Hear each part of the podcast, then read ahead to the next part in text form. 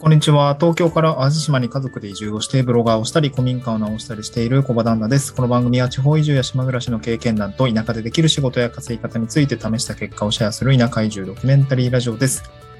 えーと、今日もね、やっていきたいと思います。淡路島はですね、天気、えーっと、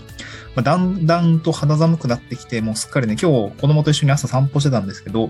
まあ、太陽浴びてればね、それほど寒くはないなって感じだったんですけど、ちょっと風が冷たくてやっぱり寒かったですかね。うん、なんか娘はね、えー結構ふかふかのコート着てたんですけど、私はもう寝巻きで出てたんで結構寒くて、えーもうなんかすっかりね、まあ11月なんで、冬だなというところがありましたね。うん、なんか、ま、あまあ、冬までいかないですかね。まだ秋かな。うん、まあ、冬の姿は見えているかなという感じなんですけれど。うん。まあね、淡路島に移住してきて、えー約半年、7ヶ月ぐらい経ちましたかね。うん。なんだろう、おーもうすっかり季節も巡って、まあ、あとはね、冬を、春に移住してきたんで、冬、淡路島の冬さえ体験できれば、なんとなくこの 淡路島の気候が、あの、体に、で体感できるっていうところなんでね、少しね、冬も楽しみにしているところではございます。まあ、雪は多分降らないとは思うんですけどね。うん。まあ、そういうこともなんかブログとかにまとめていきたいなと思いますね。淡路島の気候みたいな感じですね。えーまとめてえー発信をしていきたいなと思います。今日はですね、その、そんな淡路島のお話をしたいなと思いますね。まあ、淡路島に移住してきたんで、ちょっと淡路島の話も小出しにしていこうかなと思ってます。えートークテーマですね、淡路島に移住すると180万円もらえる移住支援事業があるよというような話ですね。うん。お金の、お金がもらえるお得なお話ですね。うん。で、えーっと、これはですね、兵庫県洲本市、まあ私が住んでるところなんですけど、洲本市の事業になっています。で、まあ、これはですね、えーっと、まあ、今日概要欄の方に、えー自治体のホームページのリンクをつけてますので、詳しくはそっちを見ていただきたいんですけれども、まあ、ざっくりね、えーちょっと概要をご説明したいなと思っています。うー洲本新生活スタートアップ支援事業っていうような内容でですね、まあ、ググっても出てくると思いますね。うん。まあ、なんかチラシなんかもこうついていたりするので、えーなんかこうパッと目に入りやすいかなとは思いますね。うん。で、どういう方が使えるのかっていうと、まあ、淡路島、当該ですね。当該に住んでいて、まあ、これからこう転入してくるというか、まあ、移住をしてくる方向けでございますね。まあ、単身というよりは、こう、二人以上の世帯、あと、夫婦とか、親子とか、まあ、二親等以内の親族、まあ、っていうような感じの、まあ、縛りはあるんですけども、えー、淡島と外から島内にこう移住をされている方に使えるような感じですね。まあ細かいあの部分の縛りみたいなところはちゃんとホームページを見て、まあ自分合ってるかなっていうところを見てほしいんですけども、基本的には青島島外の方が転入してくるときに使える。そして2人以上の世帯で、えー使えるよっていう感じですかね。うん。私たちも、まあ、なんてこんな感じの人でしたね。当時は1年前ぐらい、1年前、半年前ぐらいですかね。まあ、子供たちがいて、まあ、夫婦で移住を考えていたので、まあ、当時ね、えー、まあちょっと1年遅かったらどうかっていう話はちょっと、なんていうんですかね、あの、議論するべきではないかなと思うんですけど、こんなのがあったらすごい助かったなっていう思いはあったんですよね。うん。で一応申請する日がです。まあ、申請時期っていうのが、まあ、転入日から6ヶ月以内にしてくださいねっていうことなんで、まあ、なんだろう、1回立て替え払いになるのかな ?1 回、まあ、払ったものに対して、えー、ちゃんとこう、これにお金が、あーこういう風に使いましたよっていうのをこう添えて出すと返ってくるような感じになるかなと思いますね。うん。はい。で、どういうものに使えるのか、補助の対象経費っていうところも、こちらホームページ上に書いてありますが、ちょっとざっくりご説明をすると、主にはですね、あの、まあ、移住するために必要なものです。で、住宅の取得費用、引っ越し費用、自動車購入費用っていうところですね。こういったものに使えるみたいですね。うん。で、住宅って言っても、住宅の取得費用って、ね、買わなきゃいけないのかっていうと、なんか賃貸でも使えるのがここのいいところですね。まあ、移住、そう、私はあんまりお勧めしないですけど、移住してきていきなり家を買うってなかなかハードル高いし、うん、まあ、ちょっとね、尻込みする方もいらっしゃるかなと思うんですけども、えっと、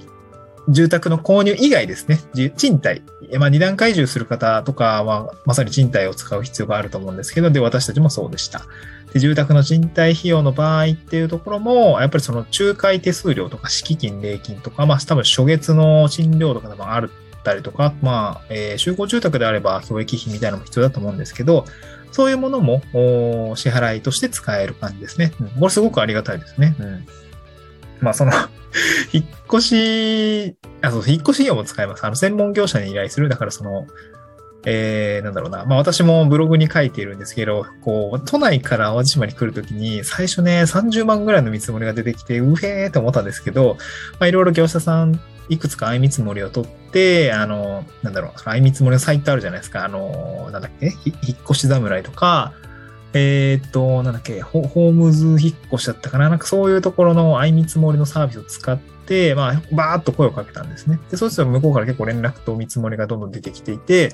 えー、っと、いろいろ比較をしてったんですね。で、まあ、他社同士比較をすると、やっぱり向こうもね、値下げをしたりとかっていうところを考慮してくれるので、まあ、それでどんどん下げていって、最初ね、33万ぐらいで見積もり出てきたんですけど、いやいやいや、と、それではちょっと厳しいよねっていうところで、まあ、15万ぐらいまで抑えることができましたね。うん、なので、約18万円ぐらい節約できたっていうことですね。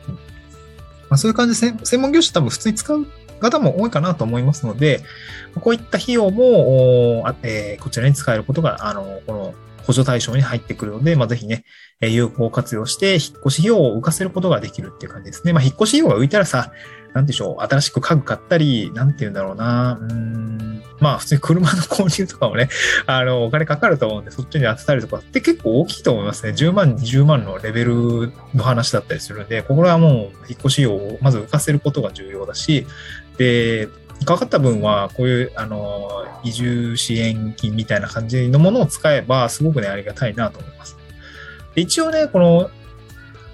補助対象経費の種類ですね。例えば住宅購入の場合だったら、あの、新居、新築ですね。新築の住宅購入の場合は180万円あげますって言ってるんですけど、賃貸の場合は180万円ではなくて60万円ぐらいの補助になるので、まあ、ここはね、あの、ホームページをしっかり見てほしいんですけれども、まあね、60万円もらえるだけでもかなりでかいと思いますね。うん、なんて言うんだろう。私も引っ越しいくらかったんだろう、最終的に。越しで、まあ15万で一旦抑えてたら移動費とか、あとなんだろう、物、なんだろうな。まあ車は持ってたし、なんだろうな。あんまり、ね、私としては、あの、まあ車、車が一番大きいかもしれないですね。うん、中古車、中古車だったら60万ぐらいだったら買えるからね、普通に。そう。うん。だからやっぱ大きいかなと思いますね。そう。で、一応ね、えっ、ー、と、どういう手続きが必要なのかっていうところは、ちょっとね、この音声上だと伝えづらいので、あの、まず、えー、必要なものは書類を出す必要があるよってことですね。書類を出す必要があるよ。で、その書類は、この、松本市のホームページ上に掲載をされていて、え説明とかね、あの、記載例みたいなのも書いているので、このね、概要欄に今リンクを貼っておりますので、そちらをね、ぜひね、え、見ていただきたいなと思います。うん。まあ、今日はそんな感じですね、こう、まあ、移住をするときには、えー、まあ、各自治体ともこう移住支援金みたいなのがあったりとか、まあ、移住支援事業みたいなのがあったりするので、まあ、そういうのをしっかり調べた上で移住をすると、まあ、なんだろう、もらえるお金がやっぱり転がっていたりするので、そういうのは、あのー、まあ、取りこぼさずに、あの、まあ、使えないかなっていうところをね、あの、じゃあ、まあ、画面つく調べておくとお得に移住ができるので、まあ、そういうところはやっておいた方がいいかなっていう感じですかね。うん。はい。なので、まあ、まあ、まあ、結構手厚いと思いますよ、本当に。ね、60万、まあ、賃貸でも60万円もらえるとめっちゃありがたいなと思うんで、そう、僕なんかだって今住んでる家が、えっと、4万8000円ぐらいの家賃、まあ、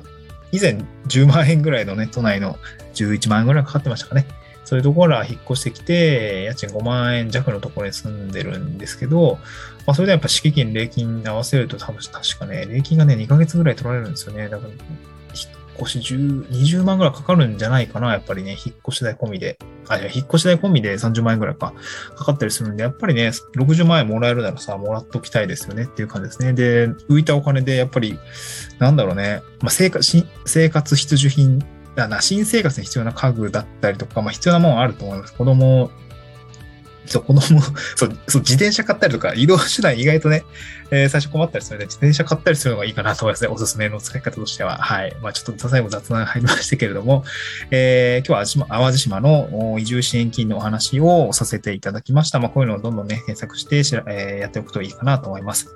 えっ、と、サンド FM ではですね、こういった移住の話とか、まあ、田舎暮らしの話、そして、まあ、私がやってる仕事の話とか、えー、田舎でどうやって生きていけるの、いくのかっていう話を中心にしております。えー、っと、サンド FM はフォローする、フォロー機能があったりするので、まあ、アプリちょっとインストールしていただく必要が、あ、これ Web で聞いてる方については、アプリをインスインストールしていただく必要があるんですけど、まあ、インストールしていただいて、えー、フォローしていただくと通知が飛びますので、あの、まあ、聞き漏らしないかなっていうところなので、ぜひよろしくお願いをいたします。なんか、いいねを押しておくと、えー、後でいいね履歴からの遡って、まあ途中で引いていたものとかも、なんかそこから追うことができるね、できるので、まあいいねもしていただく、いただくと、なんか便利かなっていう感じですかね。うん。あと、ツイッターの方もやっていて、うんと、スタンド FM, FM ですね。こちら聞いてる方は、ツイッターのリンクがの、あの、概要欄にリンク貼っておりますので、えー、そちらからあの飛んでいただくと、まあ、同じくね、あのこれ移住の話とか、田舎暮らしの様子とか、まあ、田舎で仕事をするとどういう感じで、えー、生きていけるのかっていう話をですね、まあ、あの、主にお金の話をメインにしていたりとか、しておりますので、ぜひフォローしていただけると参考になるかなと思いますので、これから移住を考えている方とか、今田舎暮らしを頑張っている方とかっていう方には、なんかこう割と有益な